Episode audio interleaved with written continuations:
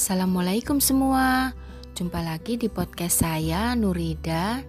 Dan ini adalah minggu keempat Saya menerima tantangan Hashtag 30 hari bersuara ya. Dan akan mengangkat tema mengenai kekalahan. Gak terasa sih Tinggal beberapa hari lagi udah berada di penghujung 2020 dan kita masih harus menghadapi situasi pandemi yang panjang ini.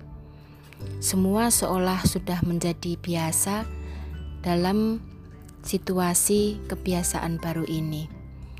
Dan bersama thepodcaster.id kita akan terus mengajak berkreasi lewat podcast dan terus berjuang melawan kekalahan.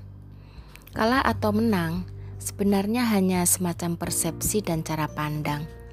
Di dalam sebuah pertandingan, kalah ataupun menang selalu disematkan untuk menandai keunggulan.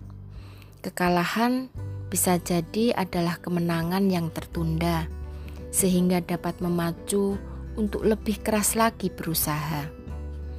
Namun, kekalahan tidak selamanya membuat perbandingan yang utama.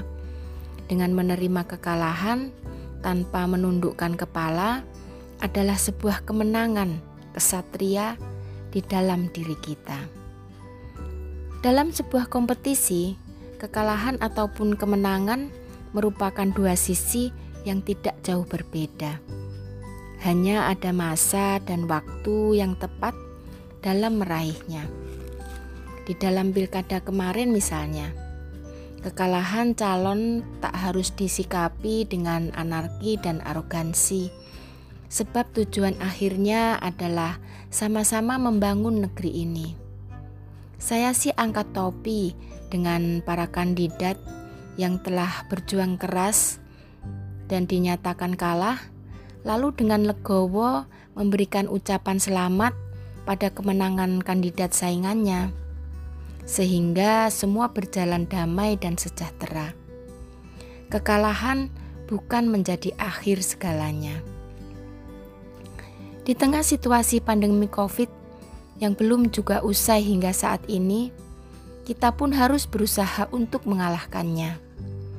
Berbagai cara dan usaha mesti dilakukan supaya imunitas tubuh tetap kuat dan tidak terpurut dalam kekalahan. Banyak cara yang dapat dilakukan untuk melawan, salah satunya dengan berkarya dan berbagi, serta membuat podcast ini saya tahu ini memang gak mudah ya, tapi kita harus berjuang melawan kekalahan. Kalau semua dilakukan bersama-sama, maka kemenangan akan dapat kita raih. Sebab kekalahan bisa menjadi motivasi dan semangat untuk bangkit kembali. Jika kita mau belajar dari kekalahan, sesungguhnya kita tidak kalah. Ya, seperti kata Bambang Pamungkas, akan selalu ada pelajaran yang dapat kita petik dari setiap kekalahan. Oke, semoga bermanfaat. Sampai di sini dulu tentang kekalahan.